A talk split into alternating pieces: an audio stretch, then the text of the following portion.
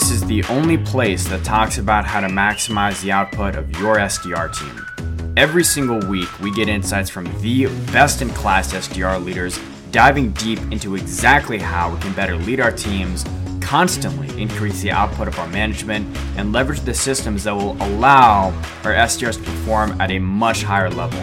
This is the SDR Leadership Podcast. I'm your host, Matt Becher. Do not forget to leave us a review and rate us on iTunes.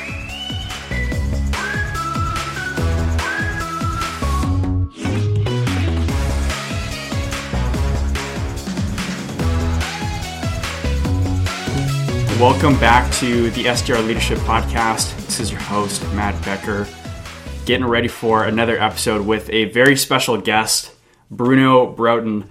And for those of you who uh, are not familiar, right now he's a sales development manager at ZoomInfo. You've been there for about eight months, right? Eight, nine months? Yeah, yeah. Joined in January. Um, so yeah, great, great to be here, and thanks for having me. Yeah, hundred percent. Built his career over at Layton a lot of what we're going to be focusing on is how do you really rally your SDR team to, I mean, ultimately achieve the company objective whilst also achieving their own objectives? And how do you really create that a kind of environment, that kind of dynamic? So, really excited to dive into this conversation. Appreciate you hopping on here, Bruno. Yeah, sure. No problems, Matt. And, and thanks for having me. Um, very quick sort of background um, as to, I guess, why we're here today. Um, I started as most people did as an entry level SDR uh, back in 2018 it was now. Um, and of worked my way up very quickly um, into management. I always knew i wanted to be a leader in in sdr uh, in the sdr field. So made the transition into SaaS um, at the start of 2022 um, as I was ready for a new challenge and sort of been at ZoomInfo since January, growing up the outbound sales development team here um, in London, which has been great. I've absolutely loved it. Um, it's a great company. It's growing incredibly fast, and at the moment, all the eyes and ears are on our international movement. So it seemed like a, a great fit and a, a, great time for a challenge um, over here. In terms of, in terms of what you just what you just said there, I think you know aligning SDR goals um, with like the business needs. It's actually a really good question because it was one of the first things I spoke about with my with my team back in in January, and I think one of the biggest flaws, I guess, in the SDR role at the moment is the feeling of being bottom of the food chain, and that leads to people very quickly, um, you know, not feeling maybe respected or um, not getting the recognition they deserve. So one of the big things that, that we do, and, and it's a huge part of, I guess, my job as an SDR leader, is to make them feel not just like you know a, a cog in a moving wheel, but actually feel they're part of something much bigger. And that can come from you know anything from reverse engineering a target that the business has set all the way back to how many calls they might need to make in a day to hit their target, which then influences what happens further down the line.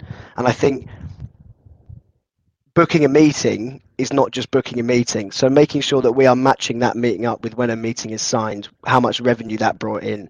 So important to make people feel connected to the wider business goals. Um, and it's something that we do on a weekly basis. You know, how much revenue has that brought in so far?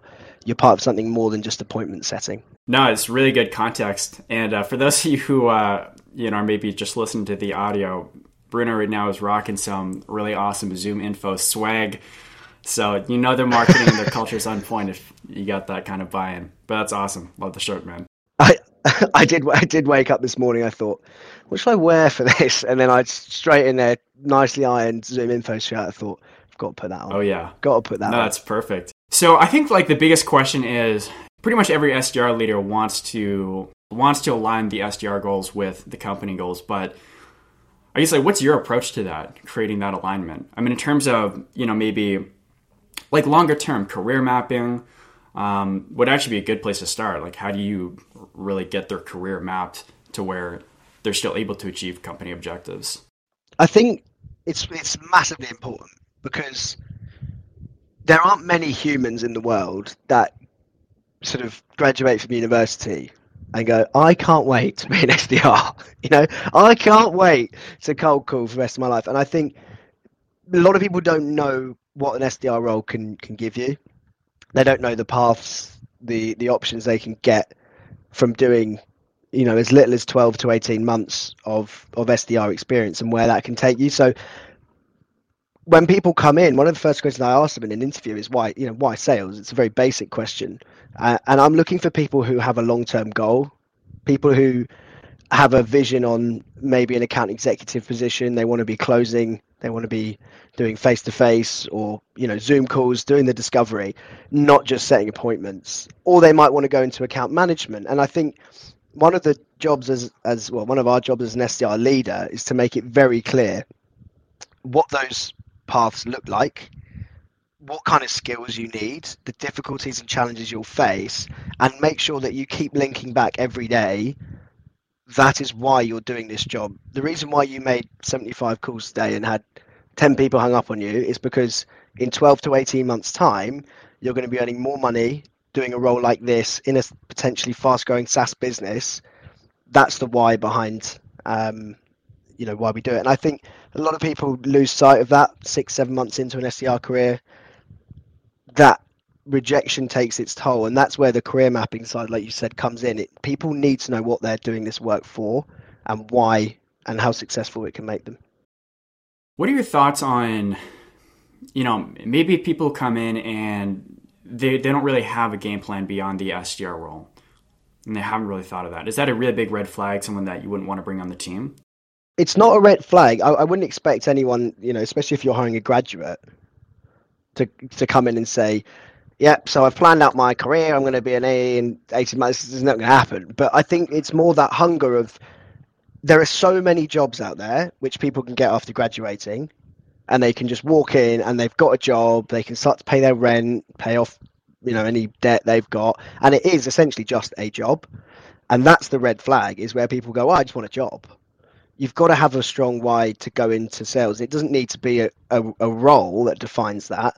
It's more the the path and progression and the hunger that you've got to be successful that we need to see. So no, it doesn't need to be someone coming in saying, I've mapped out the next three years of my life. It's more I've I want to be successful when I'm going to work pretty damn hard to make sure that happens because these are the goals that I've set myself.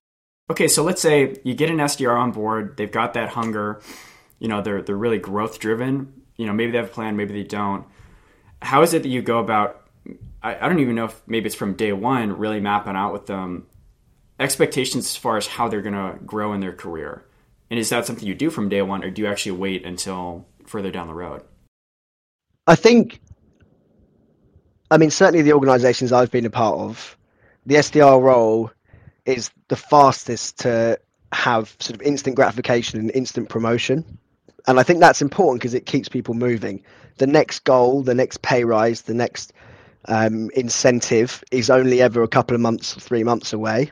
So I think it's important to have that mapped out.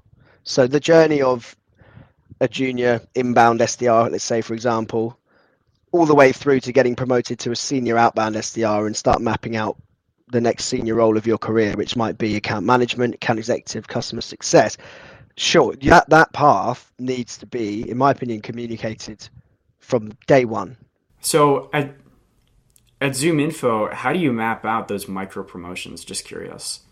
Yeah so it's very it, obviously it's sales it's very target driven and i think one of the things which maybe surprised me a bit here but i actually really like it is the simplicity of what's needed to achieve a promotion.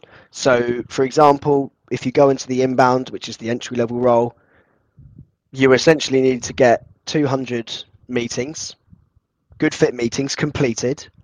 There's no time frame. As soon as you get that, you're immediately promoted up to the outbound team. That's a very simple goal. There's nothing else to it.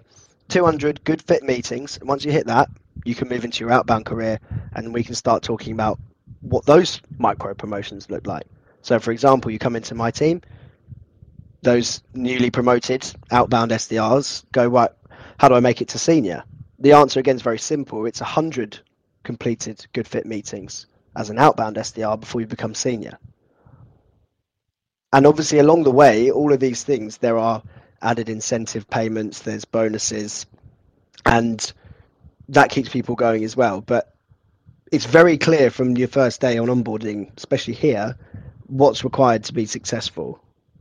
And crucially, it's not like you need to wait eight months. If someone hits what they need to do within that eight months, we know that they are probably ready for the next step, even if that means they've gone from inbound to outbound to senior in that space of time. Okay. Yeah, it's really good insight because, you know, I think a lot of SDR leaders and I mean, just the way the companies are structured, just like you go in, you do the same gritty thing for a year, and then, you know, maybe we'll figure out a way to promote you at that point. And then that's kind of, you know, what I think most SDRs really walk into as far as environment, especially in some really younger companies. So really appreciate you sharing that. Now, in terms of, I, I mean, I guess even financial goals and mapping that out with the SDRs, you know, you know, most people getting into sales want to make more than just, you know, your average, you know, 60 to 100K a year. They really want to push beyond that. How do you have that conversation with them around, hey, if you want to make like X amount of money, if they have that mapped out, and, and really map out a plan to get there? Or is that something that you really focus on, or not so much? It is. It is in a way. I think most people are money motivated in in the sales development role. You kind of have to be. It'd be a bit weird if you weren't commission based. That's where you make the majority of your money. But I think we can. There's only so much you can do and map out and tell people how much they can earn before that conversation becomes, in my opinion, futile. Like you can say at the start, but we obviously will push people and we have certain kickers, especially here at ZoomInfo. We have kickers for how much more you can earn if you get X amount of meetings completed. Or we have kickers for how much of percentage you take of a closed one deal and things like that. So sure, every month I'll sit down with my guys, we'll do a one to one, we'll review the month before, and then we'll talk about the month coming up.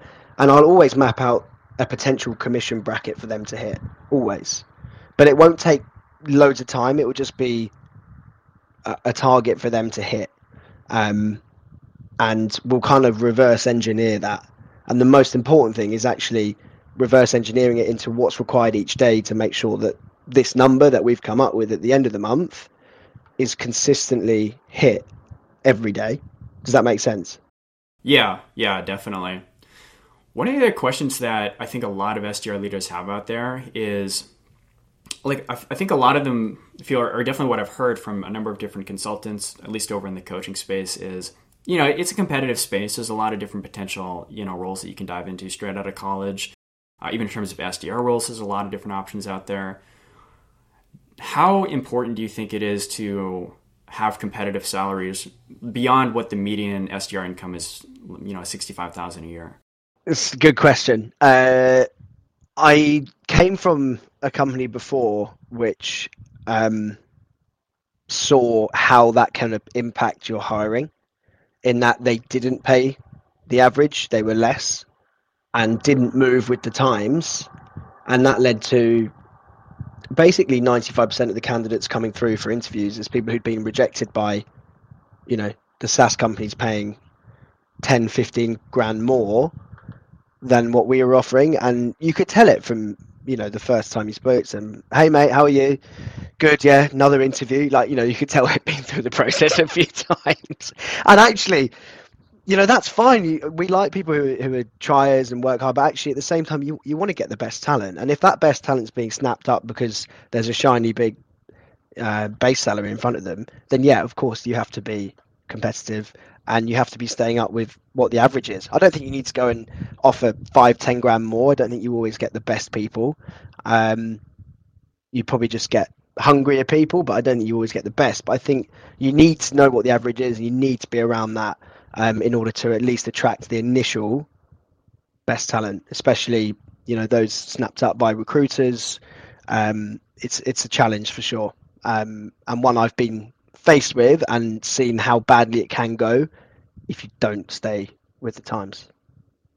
Gotcha. And just curious, like, where do you think the times are at right now, as far as what median should be?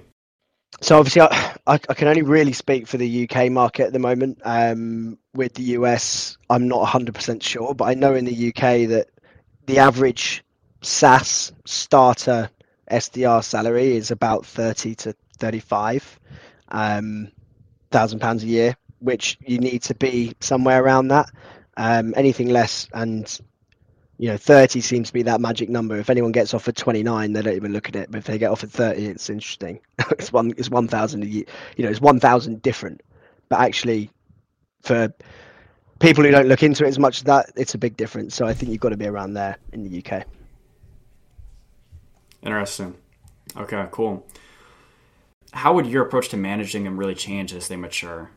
Well, and when you say mature, do you mean after six months or so, and um, they're starting to perform consistently? What you? What's the next stage from there? Yeah, or like maybe how does your your style, like your managerial style, differ compared to maybe you know the first three months that someone gets in compared to you know the second quarter that they're with you, and so on.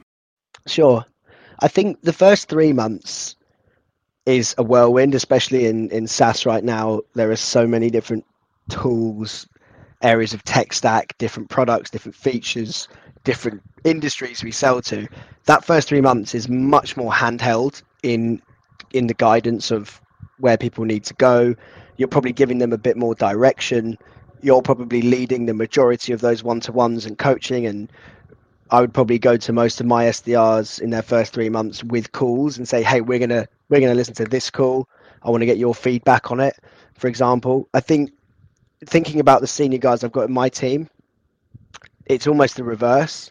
Like they're the ones leading those one to ones and asking me for feedback on certain calls, but they're the ones leading it, and I think that's probably where the main change comes in. Is the best SDRs I've ever worked with are the are the most self-reflective. So they're the ones who go, right, I just had that call. Rather than just sending that to my manager because I know it wasn't great, I'm going to go back and listen to it, and I'm going to almost coach myself where I think, and then get my manager to see what he thinks about my comments. And that's where people seem to grow the quickest and get the best is they get comfortable listening to themselves make mistakes, they get comfortable with themselves failing, going back to those calls and learning from them. In your first three months, all you want to do is hang up the phone and pretend that call never happened and move on to the next one. And then when your manager asks for a good call, or oh, sorry, you ask for a call, you just send them one of your best ones. You go, yeah, this one was okay. And actually, being comfortable with your failures, your bad ones, and learning from them, and having that self-reflective piece is probably where the biggest change comes in for me as a manager. Like they're the ones coming to me in the one-to-one saying, this is what I would like to go through. This is what I think. And having me help guide them in the right direction. Hmm. Do you provide much of a framework or an expectation that SDRs should be doing that? Or do you let them take initiative as far as how they give their feedback? Um, no, I, I, when people get to a certain level, I will make that change quite clear in a one to one. So let's say someone's had three great months, they're looking really, really strong. I'll sit down and say, hey, look, three brilliant back to back months. We're in a really solid spot. Talk to them about what they want to do next step wise and start to give them some understanding as to what that looks like. And then say, hey, look, moving forwards, Matt, I'd love you to come even more prepared to these one to ones than you normally are. Two or three calls, two or three snippets that you want to go through which you feel you could have done better and ones that you think you did really well at as well and let's go through them together. So you do give them guidance. You they don't you don't just wait for it to happen because sometimes it won't. Um, but i think there is definitely a, a, point where that changes especially when they become more tenured and their performances become more consistent over time. Certainly. Because i know you deal with quite a, a large team of 20 so I, I would assume, correct me if I'm wrong, but it's more like hands off towards the beginning, and as they kind of get better, they'll get additional support from like high level management. Is that how it works, or is it actually different? Um, it's a challenge to say the least. 20, 20 people. I, I don't think I don't think it is hands off. I think if anything, we're we're more hands on than most. Um, we have a very structured onboarding program, which is brilliantly led by our sales enablement team, which I don't have much impact in. I speak to my rep maybe for half an hour every day on those two weeks. That's about it because the majority of it's covered. And as the end of those two weeks come to an end, I'm working in the trenches with them. And actually, the the first month that they're with me, I'll I'll meet with that person or that group every single day um, to talk about challenges they face. We'll do group call reviews together. So I'd probably say it, it isn't that hands off. It's actually very hands on. What you what you do find when that does happen though is you spend less time with the people maybe in months two and three and that's when the need for a team lead or another leader comes in and i think we're at that stage now where i'm looking at my calendar going i need to spend time with x but i've got it with y and we've recently got a team lead in place who can help with that right on okay gotcha in terms of creating you know that kind of environment where setters are going to really want to drive for the company obviously culture plays a really big part in that how how do you really approach structuring that culture or creating that culture for your team? What are some of the things you do? So, I mean, I'm a huge sports fan, always have been. Watch, play almost every sport possible if I can. Um, and as a result, I come from a, a team sport upbringing. Um, and, you know, I know that when we've spoken in the past, I've spoken about how sport and business work simultaneously. They're they're the same thing. Um, you know, listen to a podcast a few a few weeks ago where essentially sport and business are about achieving results through people, and there's no different. There's no difference there. So I approach it very much in that category. I think I don't know if people have been part of SDR teams in the past you felt very individual. You've got a team, you might see them for half an hour in a huddle, and then you just go off and do your own thing. I'm very big on making sure that we've got a team culture because it leads to better job satisfaction. There's no doubt. Like if you have a bad day, but the team's goal is to book 50 meetings, and we're on 49, and you might not have booked all day, but you booked that one meeting to take us to 50. How much more gratifying is that than just finishing the day saying I booked one, and not really knowing how that's impacted the organisation, the team, the business. So I'm a huge one on creating a team culture and buying into particular messages and having SDRs work towards that because I think we all know as kids growing up, certainly in my case, being part of a team sport was the best part of my week. And there's no reason why we can't create a similar atmosphere with an SDR team. That's like, yeah, some really good reasons why. I guess, what's your approach to that? You know, in terms of creating that, how do you create that sort of sportsman like uh, teamwork. It sounds like one of the ways was making sure you give reps context on, hey, how is your contribution actually driving the team and company forward? Stella, are there other things you do as well? Yeah, of course. So um, we'll do you know loads of healthy competition things within that. We'll pair people up against each other. Um, we'll split the team into two teams, um, and you know one of the teams might get an early leave on a Friday, um, depending on how many demos were booked. We'll come up with lots of incentive things. But I think the key thing is collaboration and being in the team that I'm in. We've got SDRs across three different countries, working six different days, with Israel working Sundays, not Fridays. You don't have an office culture where you can all go and have lunch together. And you don't have that office culture, particularly with what's happened the last couple of years. We can't all go and meet up and have a dinner together. So creating a team culture is about consistently meeting, consistently having huddles. I have a, model, a huddle every single day with every single person in my team, and quite often we won't sit there and go through boring admin. We'll just sit there and, and have a chat with people because we've got 20 people from every background, ethnicity, culture that you could possibly imagine, languages, when you, when you're ever going to get a chance to be in a group like that, you know, we surround ourselves quite often with people who we're just friends with. Whereas actually, this group, we don't have that luxury. So we, we spend a lot of time, even just 10, 15 minutes every day, putting a quick Zoom link in, jumping on, having a chat. Where are people struggling? And sharing best practices is the obvious one. How to create culture. You know, I've seen sales development teams. One person's killing it. You know, what's what's what's Graham doing differently? oh, Graham doesn't let anyone know he's all on his own, and like that's fine, but actually, why can't we find a way of letting other people learn from the best? And you know, we'll say we'll speak and say, well done, Avery. You booked eight meetings yesterday. Where did you get those from? and Avery will come in and say, "This is what I was doing. This is what I was doing on LinkedIn. This this was the talk track I was using on that cold call." Sharing best practices um, with such a different group of people. Some people have been here a week. Some people have been here a year. That's how to get the best out of people.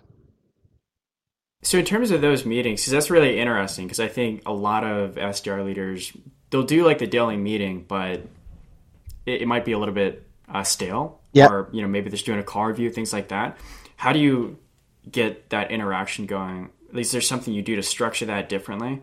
How do you lead those? I think you've got to be really organized. Um, there are a few things which we have to go through every day, which might be, you know, meetings on the calendar, which we need to get confirmed. But every day I'll try and either cover something different, like it might be a LinkedIn post that I saw. And I'm like, guys, I just wanted to share this piece of IP with you. Or sometimes, and, and what's worked brilliantly is on Fridays we do word of the day. I don't know if you've heard of heard of this, but I'll just Google what the word of the day is, and I say, right, guys, what word of the day, and it might be something pretty obscure, like no one's ever heard of the word. Best person to incorporate that word of the day into a cold call wins an Amazon voucher. So then the guys on a Friday, which can be quite hard, everyone's going off trying to incorporate this stupid word into a call just to keep the juice flowing. Great fun. So we'll do we'll we'll have certain days where we'll do something slightly different to the norm. Um, some of my senior guys who are top performers, they might have a really good call, and this goes back to that self-analytic piece.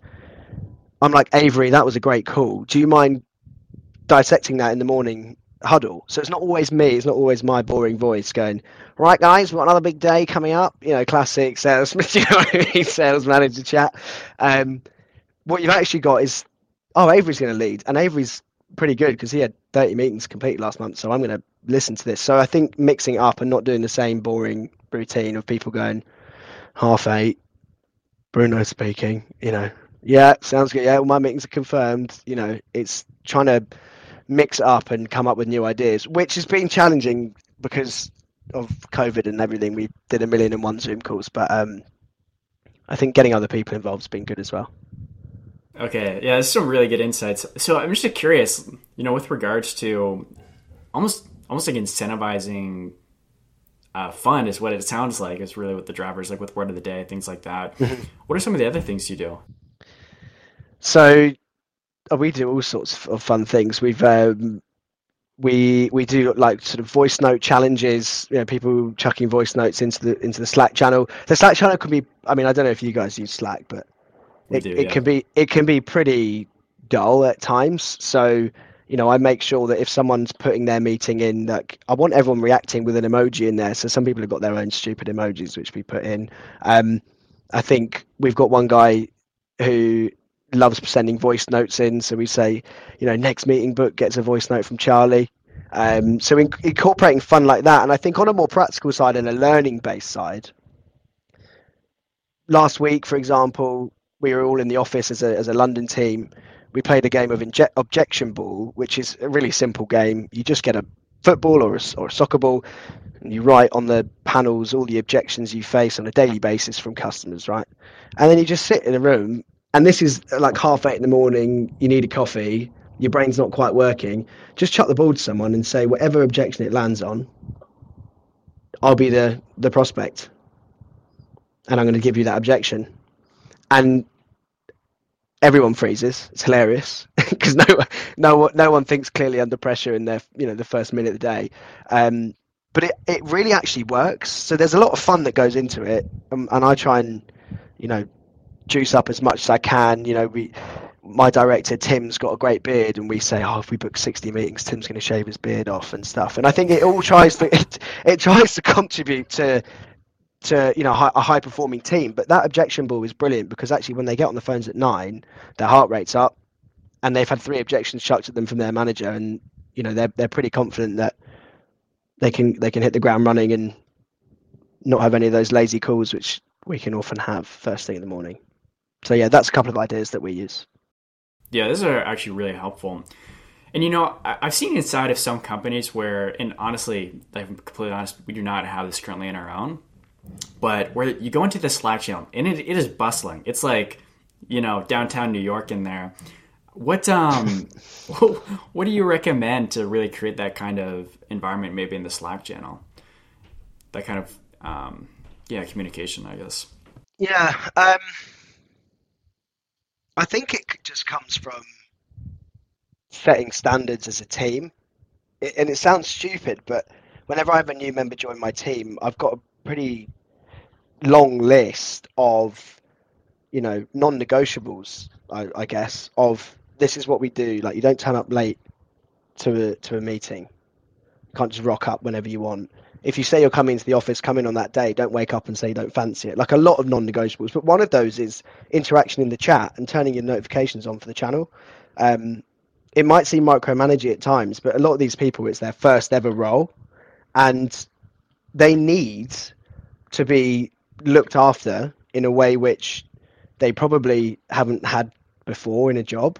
So one of those things that we have as a non-negotiable is interaction in the chat, and make sure if you're getting tagged in a comment or being asked to do something during working hours, you should you should be responding unless you're away on lunch. You know, it just and it is a big thing for me.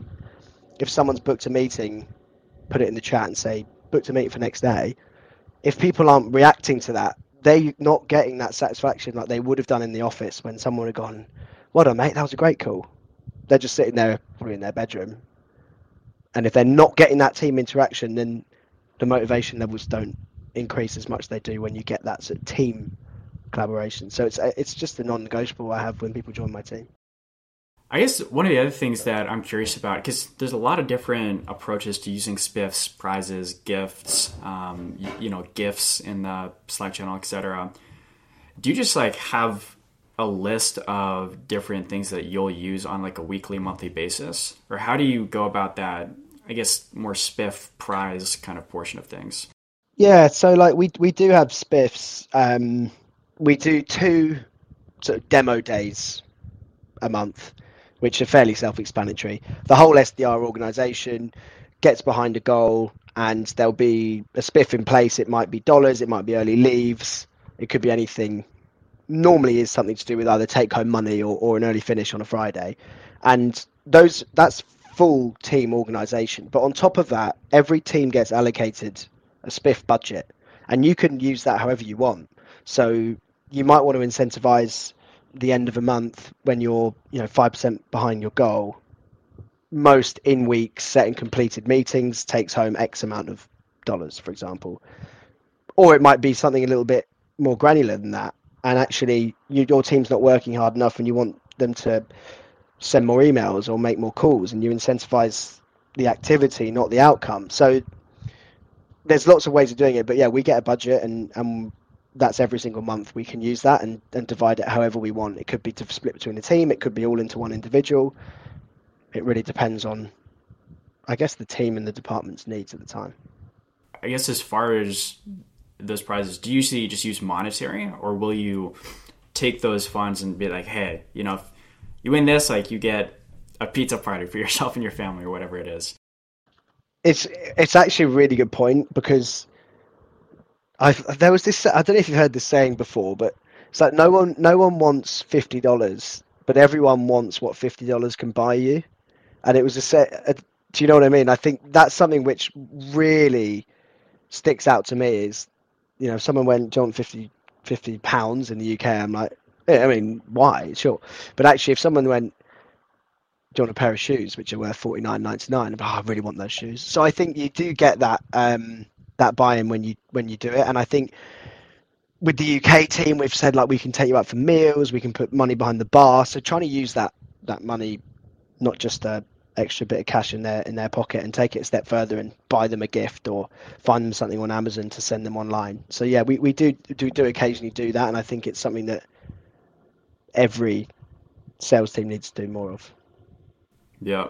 No, some really good insights on this, just as far as building culture, you know how to think about incentivization i think is going to really help especially a lot of the small business owners if you're a small business owner listening to this you know definitely take note. Um, and last question i was going to have i just want to get your thoughts on this. In terms of retention performance etc what do you think is is more important? Do you think it's higher financial incentivization, or do you think it really comes down to how great is your culture?